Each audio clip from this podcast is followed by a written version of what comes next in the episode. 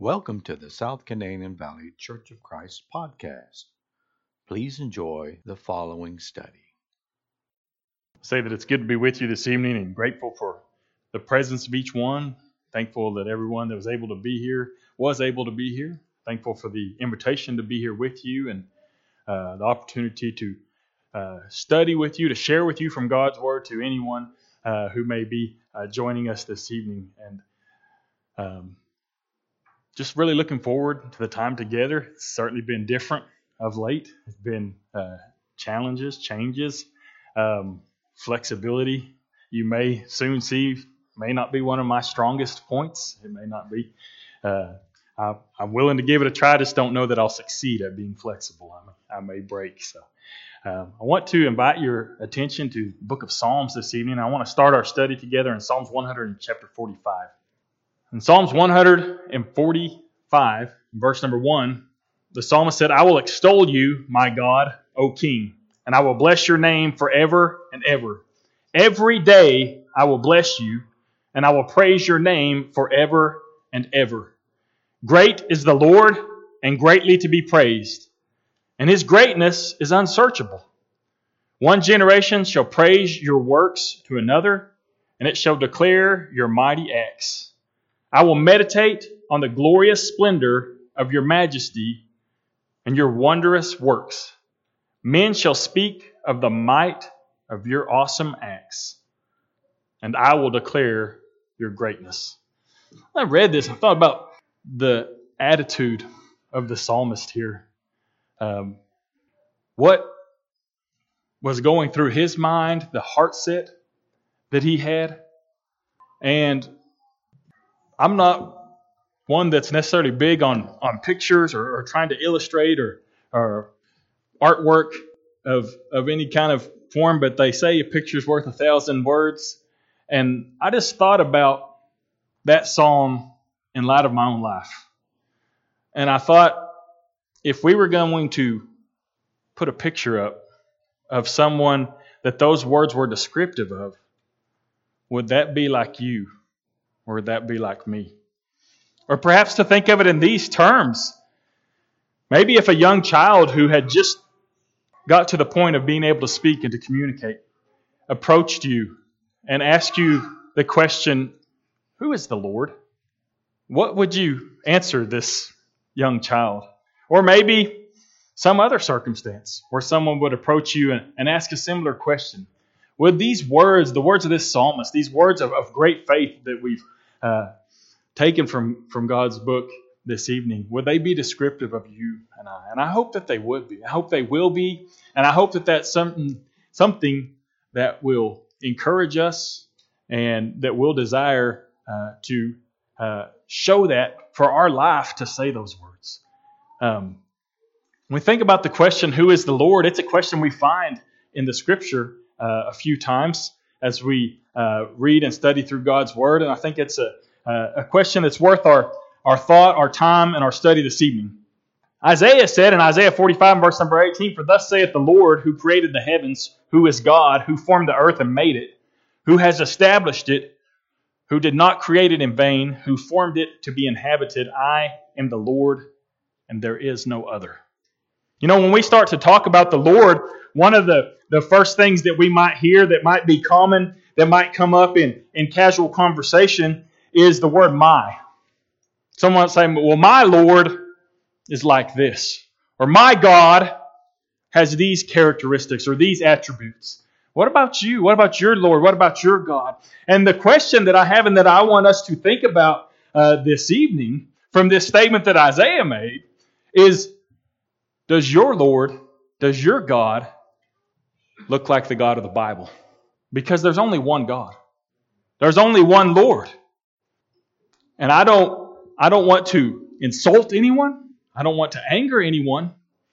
But when you do the math on that equation, if your God, if your Lord isn't the God, isn't the Lord of the Bible, then it's not the Lord. When we talk about who the Lord is, it's the God that's revealed to us in the Scripture. Who can we go to? How can we know who the Lord is? And the answer is we can go to His Word. He's revealed Himself. in creation in many ways, and He's revealed Himself in His Word and with His promise to preserve that Word.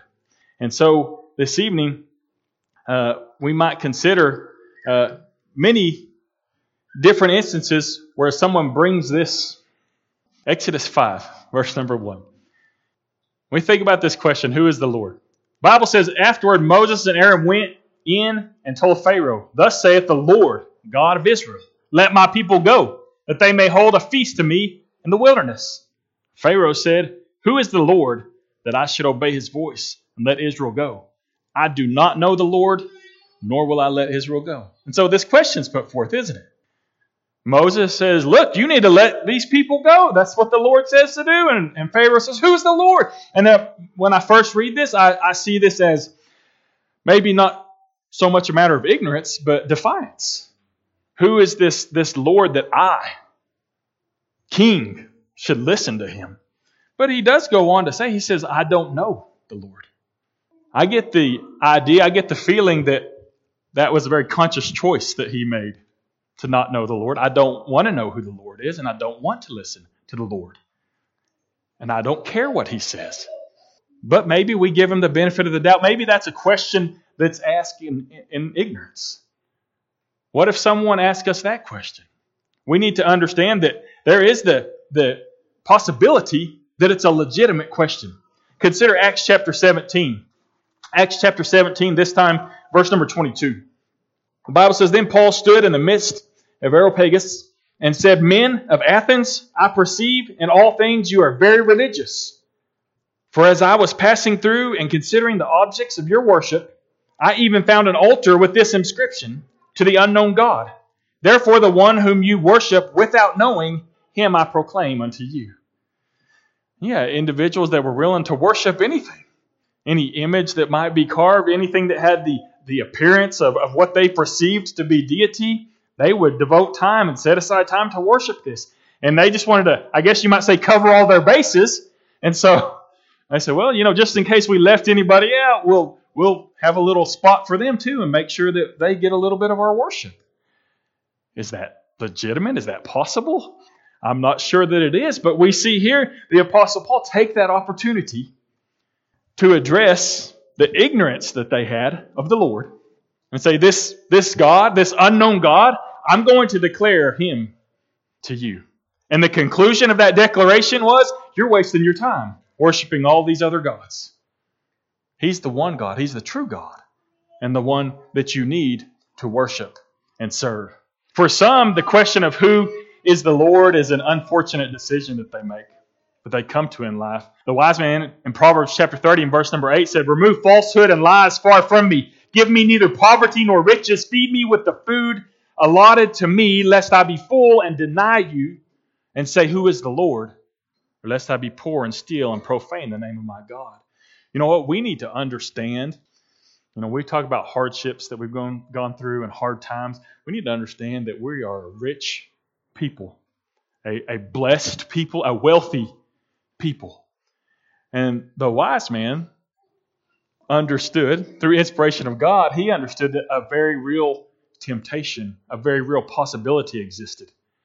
That we could become full, that we could become con- complacent, that we could heap up all these blessings that God had poured out on us and start to think that we had gotten them all for ourselves, that we had earned them, that we were self made, and that we didn't need God.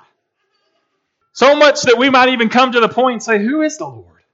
And what a sad state of affairs that that might be for anyone who truly knew who the Lord was and came to the point that they would have the audacity, the pride, the arrogance to say, Who is the Lord? Recognizing that that possibility is real, turn to Romans chapter 1 and verse number 21, and we see that the scripture deals with this. He says, Because although they knew God, they did not glorify him as God nor were they thankful, but became futile in their thoughts, and their foolish heart was darkened. It's imperative when we talk about who the Lord is, and we begin to understand who the Lord is, that we draw the proper conclusions from that and we act in the proper way. We need to be thankful and grateful to the Lord. We need to realize who He is, what he has done, and we need to respond to that correctly.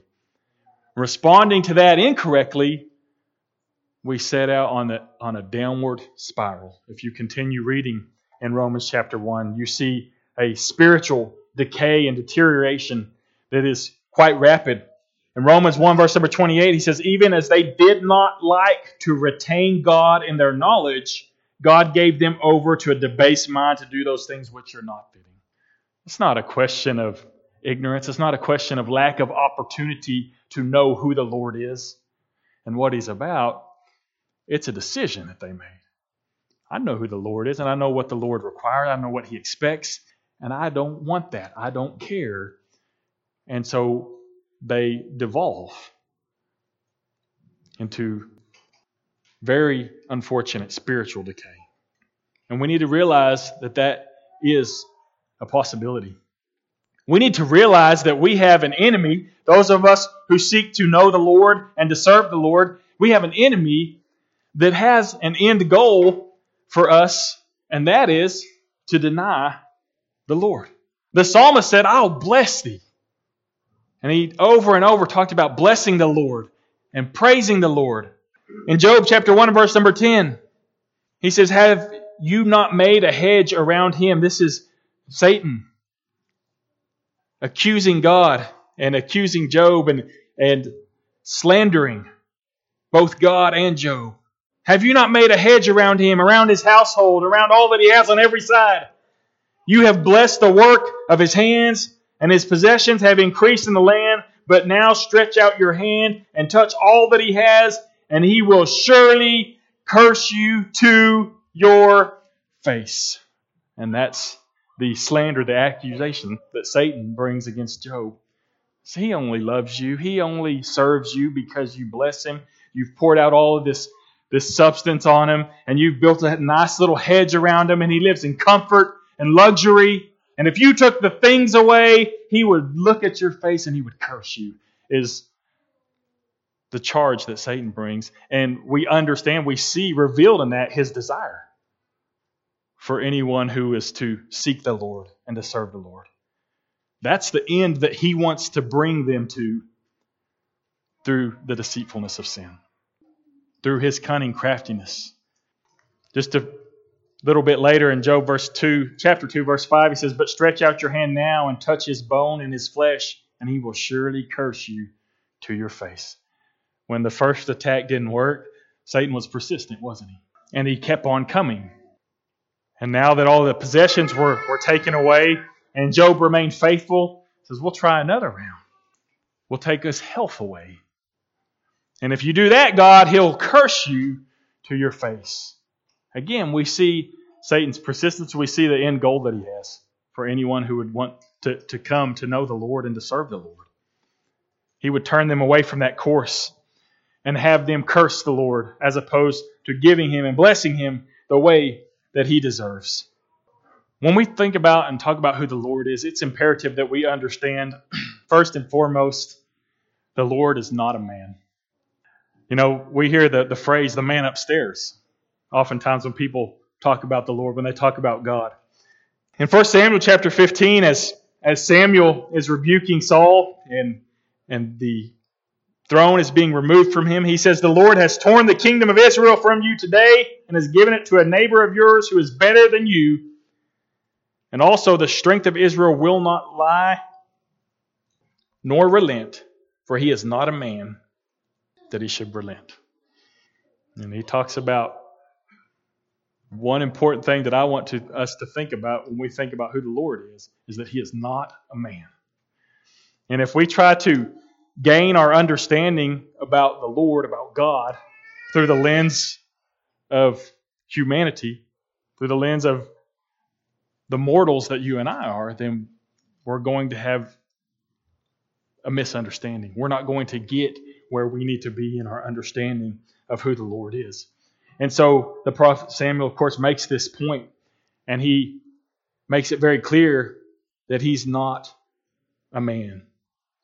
Because people, they have this ideas, they these concepts, these notions. Well, people are like this, therefore God, and, and they misunderstand God because they, they operate from that assumption and that understanding. So we start there and we understand simply that the Lord is not a man. Isaiah chapter 57 and verse number 15, the prophet Isaiah says, For thus saith the high and lofty one who inhabits eternity, whose name is holy. I dwell in the high and holy place with him who is of a contrite and humble spirit, to revive the spirit of the humble and to revive the heart of the contrite ones. One of the first things that we notice about God that sets him apart from you and I, from man, from humanity, he says he inhabits eternity. Everything that we do revolves around the clock, doesn't it? it revolves around time. I was present when my children were born, when they came into this world. And that was a distinct mark. Somebody in that room called out a time for somebody to write down and document. When someone passes away, what do they do? They call out a certain time and a certain date. Almost like a time clock. We start and we stop. The workday begins, the workday ends. And in the middle, whether you wear one around your wrist, whether it's on your phone, whether it's what you get paid by or whatever the circumstance might be, time is everything. And it's constantly working. And we see as, we grow in age, we, we begin to wrap our minds better around the value of time. We hear people talking about how time goes faster. It stays the same, it's constant. But we begin to be more aware of how valuable that time is.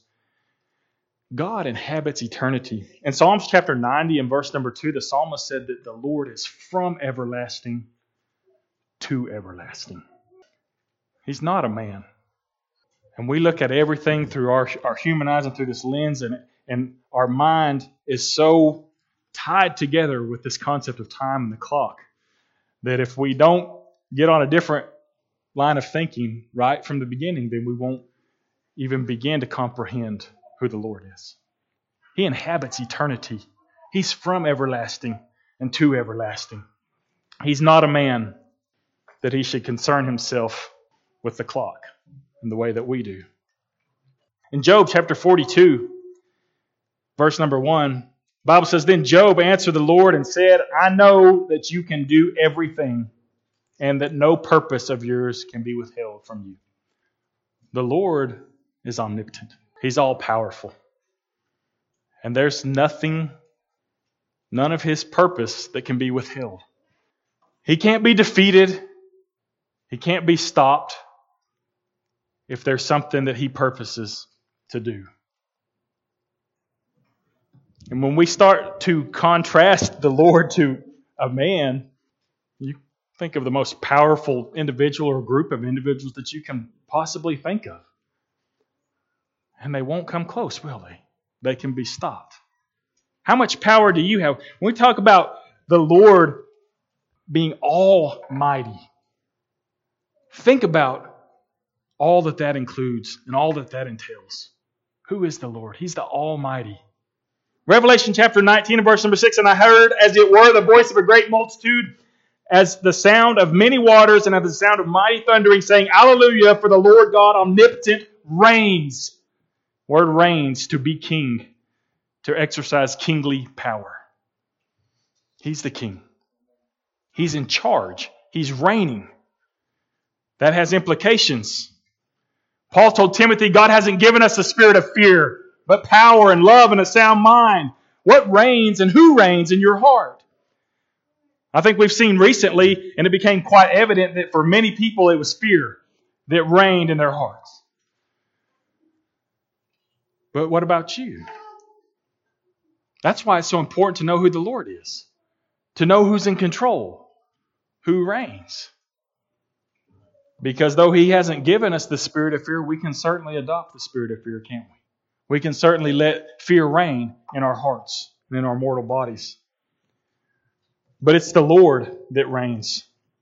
Proverbs 26, verse number 10 The great God who formed everything gives the fool his hire and the transgressor his wages. He formed everything. He's the creator.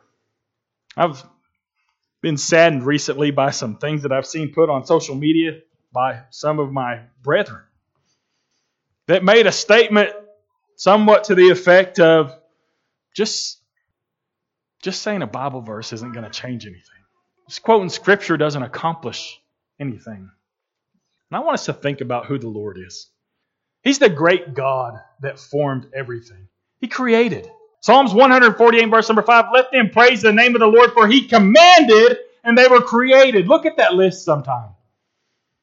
The sun, the moon, the stars, the angels. He commanded and they were created. His voice brought something into existence from nothing. And someone would say, just, just saying some of God's words, that won't change anything. I beg to differ. God's word is powerful. If you're a note taker, 1 Thessalonians 2:13. It effectively works in you that believe. His word makes a difference. In Hebrews chapter 4, verse number 12, he says it's alive and it's powerful. His word accomplishes things. Someone says his words, this is just quoting a Bible verse isn't going to change anything. It can change everything. Do we have so little faith, so little confidence in who the Lord is and his word? Daniel chapter 4, verse number 34. King Nebuchadnezzar had an opportunity to learn about who the Lord was. It says, At the end of the time, I, Nebuchadnezzar, lifted my eyes to heaven, and my understanding returned to me, and I blessed the Most High, and praised and honored him who lives forever. For his dominion is an everlasting dominion, and his kingdom is from generation to generation. All the inhabitants of the earth are reputed as nothing. He does according to his will in the army of heaven and among the inhabitants of earth. No one can restrain his hand or say to him, What have you done? At the same time, my reason returned to me, and for the glory of my kingdom, my honor and my splendor returned to me. My counselors and nobles restored to me. I was restored to my kingdom, and excellent majesty was added to me. Now I, Nebuchadnezzar, praise and extol and honor the King of heaven, all of whose works are truth and his ways are justice.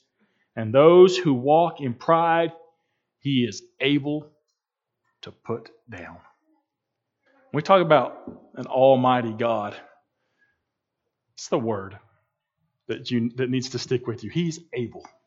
And there's many that speak great swelling words of pride against the Most High. And they stand in defiance. Rest assured, He's able to humble the proud.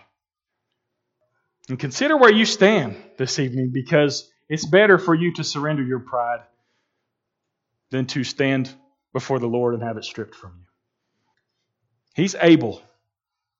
Abraham believed this. He was convinced of it, confident of it. Romans chapter 4, verse number 20, the Bible says, He staggered not at the promise of God through unbelief, but was strong in the faith, giving glory to God, and was fully persuaded that what he had promised, he was able to perform. You know, sometimes I, I throw out what might be considered a promise without really thinking about the extent of my ability. Have you ever done that? I'll be there, don't worry about it. and I find out how powerless I am when my tire goes flat, when when somebody runs into me or I run into somebody else or, or whatever the circumstance might be that might hinder me from keeping my word. That's not going to happen to the Lord. Every promise that He's made, He's able to perform. No one's going to thwart Him. They're not going to hold Him back from delivering on the promises that He's made because He's all powerful. It's simply not possible. Who is the Lord? We consider His power, it goes hand in hand with His infinite knowledge or omniscience. Isaiah chapter 46, verse number 9, he says, Remember the former things of old, for I am God and notice this phrase once again, and there is no other. I am God, and there is none like me. Declaring the end of the thing from the beginning and the ancient times, things that are not yet done, saying, My counsel shall stand, and I will do my pleasure. Nothing is going to catch God, off guard, as we say. Saying, well, I got caught off guard. You could apply that to, to many situations in the recent past. Kind of caught me off guard. He knows the end of the thing from the beginning. There's no boundaries to his knowledge. And we need to understand that, and we need to understand the implications of that great knowledge. In 147 of Psalms, verse number 5 Great is our Lord and mighty in power, his understanding is infinite, infinite. It's without bounds. You could write many books, fill the ocean with the things that I don't understand.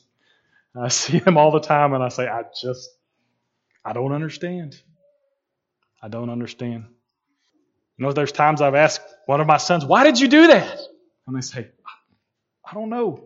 And I remember back to being their age and getting asked the very same question, and, and it was a truthful answer. I don't, I really don't know why I did that. I didn't really think about it very much. I get, you know, you can start trying to piece an answer together, but at the end of the day, maybe we don't know. Maybe we don't understand why we did what we did. God does. His understanding is without bounds. Isaiah chapter 40 and verse number 28. He says, Have you not known? Have you not heard? The everlasting God, the Lord, the Creator, the ends of the earth, neither faints nor is weary. His understanding is unsearchable. Can't compare. The greatest of human minds simply can't compare.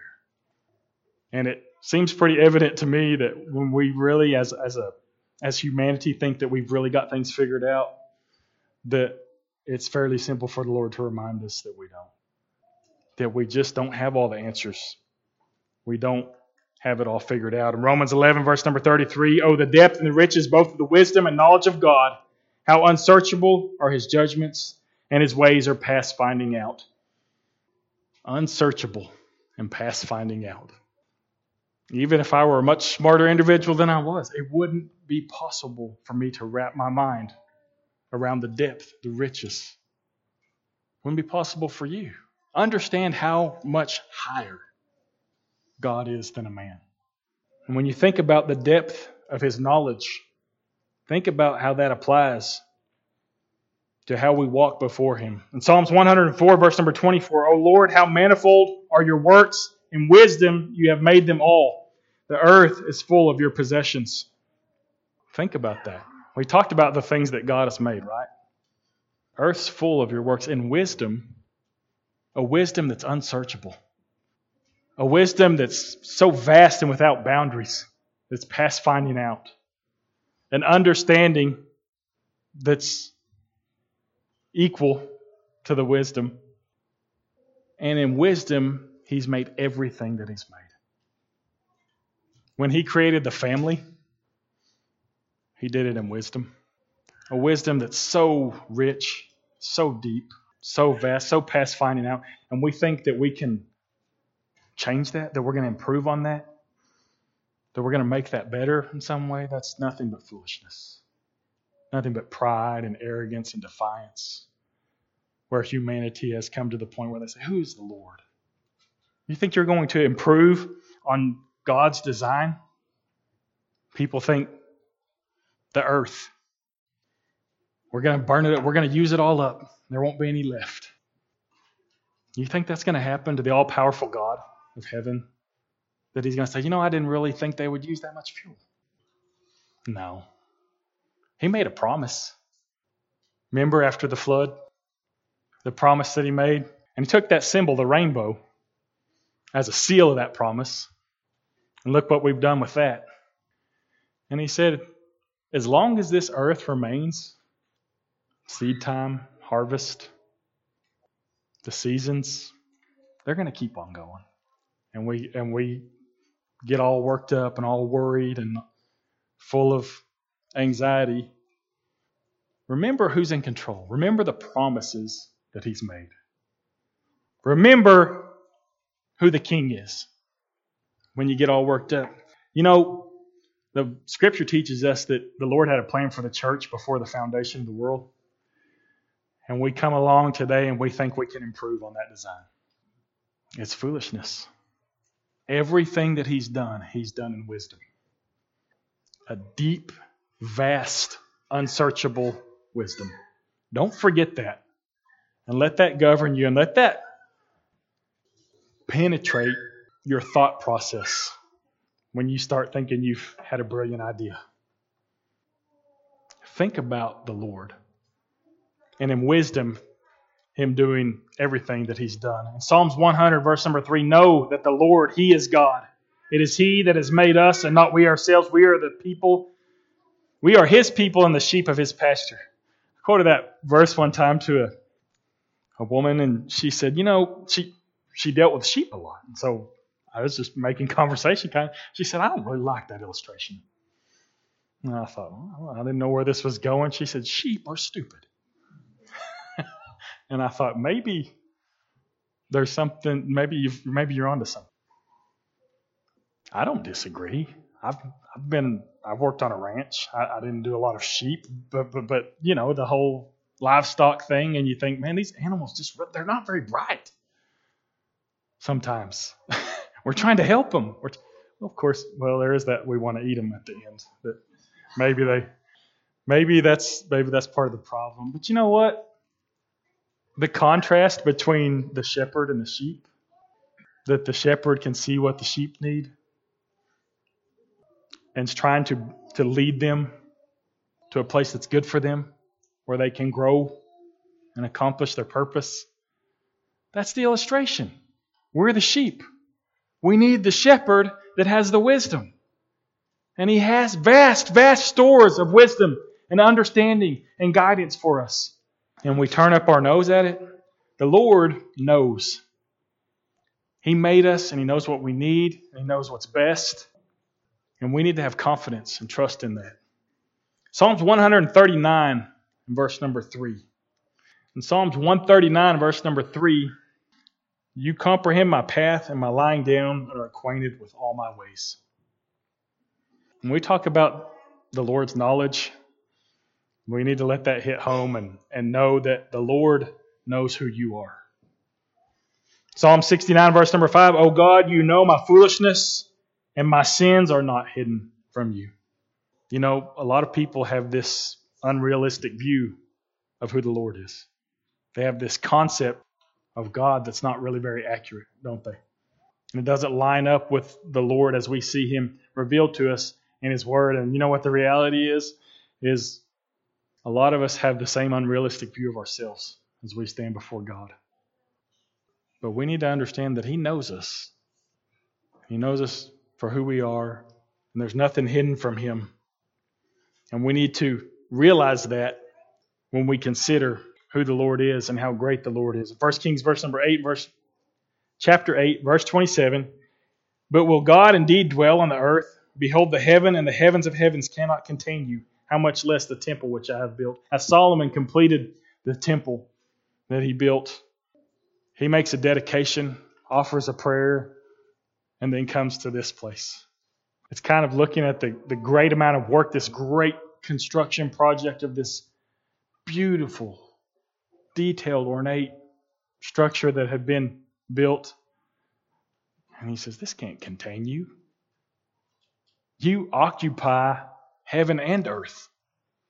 How much less this, this house that I've built?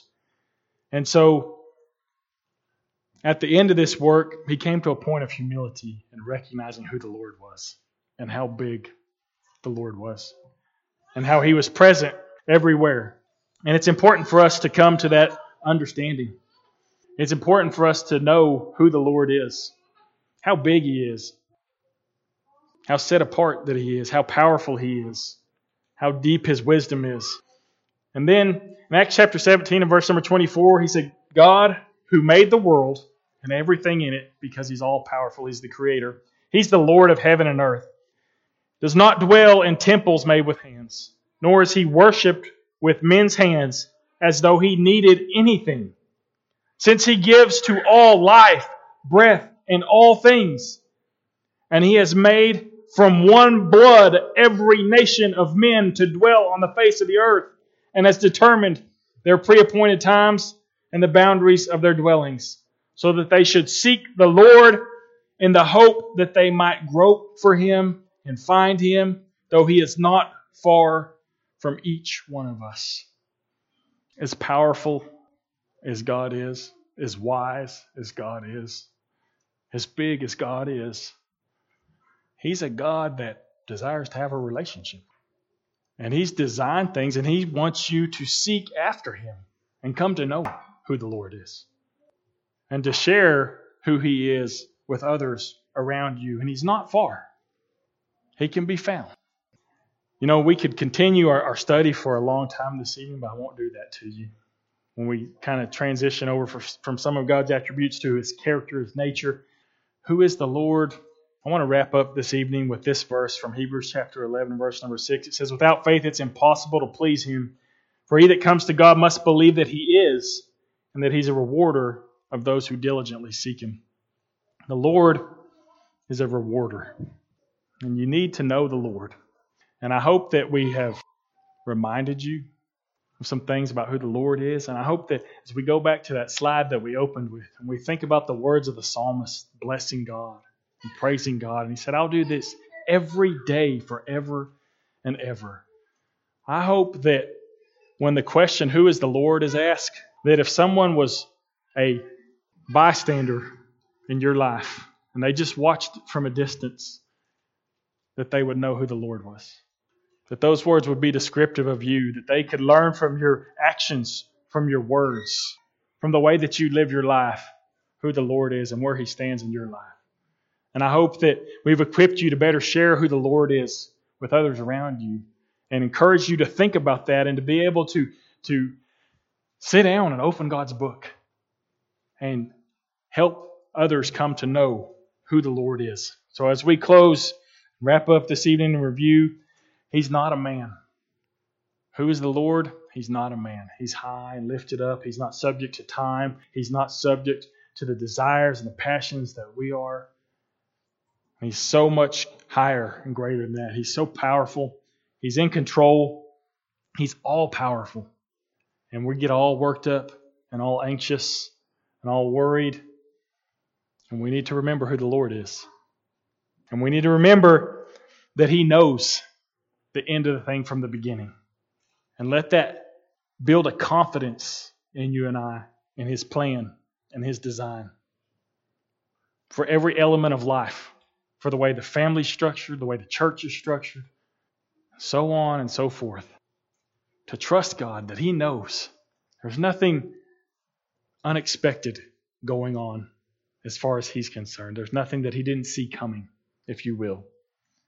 And that knowledge that He's all knowing, all wise, all powerful, and all present God. A God that's not far off. And a God that wants to have a relationship with you and with everyone on the face of the earth.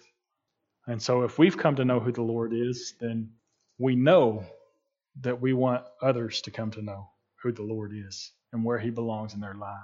The lesson yours this evening. Never like close service without extending an invitation. If you know the Lord and you're not living like you should be in light of that knowledge, we would encourage you to make the changes that you need to make. Remember, He knows who you are. Your heart's an open book before Him. There's no creature that's not manifest in His sight.